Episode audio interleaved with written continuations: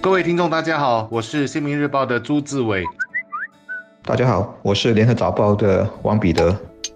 十一月三日，美国选总统，本地发生的时间是十一月四日。如果我们以为先进国如美国在投票结束后很快就可以知道成绩的话，那么我们就错了。因为疫情的关系，与过去选举比较起来，本届的美国总统选举邮寄的投票数比上一次还多了好几百万张。这也意味着，因为需要收集和计算邮寄的选票，肯定需要好几天的时间等待结果。而且这一次的美国大选还有一个新加坡人可能不太知道的事，那就是在美国的五十个州里，对于如何以及何时开始计算邮寄的选票。不同的州有不同的规则，这就意味着他们何时呈报该州最后的投票结果，彼此的差距会很大。有一些州，例如佛罗里达州和亚利桑那州，在十一月三日之前的几周便开始进行预先处理邮寄选票，但是威斯康星州和 Pennsylvania 州等其他州则要等到大选日才能开始处理这些票，他们的计票速度因此可能会比较慢。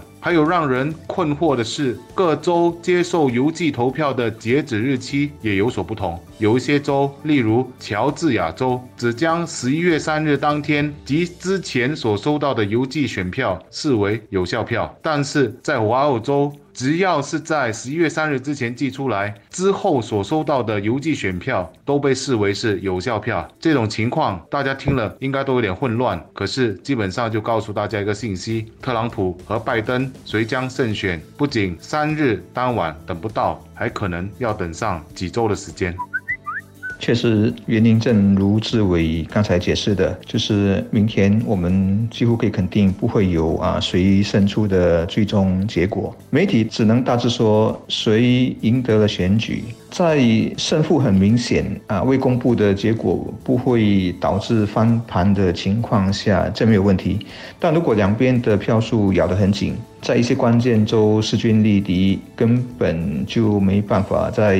这一天斩钉截铁地说谁是胜利者。然后你可以预期，在很多选票接近的州，双方都会提出五花八门的舞弊指控。都会对成绩质疑，然后就是一大堆没完没了的争吵，最后引发诉讼。我们知道双方人马都在为这一切做准备了。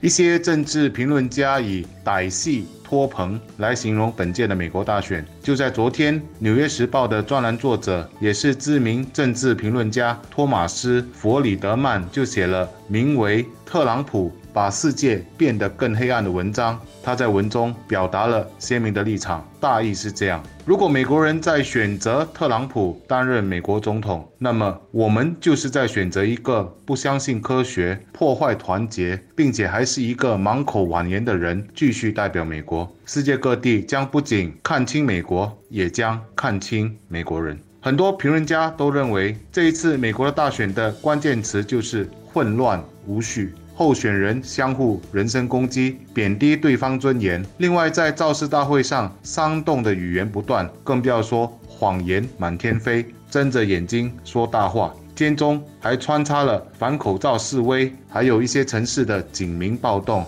民众上街买更多枪支以求自保等等。有评论家说，这肯定是美国史上最糟糕的选举。候选人口中所说的“让美国强大起来”，听起来就是个莫大的讽刺。更不要说，在这个疫情下举行的大选。还有研究显示，特朗普在三个月来十八场的造势活动中，已经导致了三万个人染上了冠病，七百个人因此死亡。从这场选战可以看出，美国不止选举制度出了问题。从各种丑陋、没有底线的选举手段、媒体的选边站，到竞选大位者的人格水平等等，都暴露出了他的整个民主的品质是在每况愈下，甚至可以说是得了比冠病还要严重的啊重症。很多人心里明白，也许谁赢得了大选已经不太重要了。美国作为世界老牌民主国家之一，甚至是一个被敬仰的标杆，这个品牌的光环已经大大减弱了。它的各种弱点和局限一览无遗，以致这个当今世上唯一的超强的力量和威望直线的滑落。对这个结果，对目前我们这个问题丛生的世界影响是很负面的，对我们新加坡来说也绝对没有任何好处。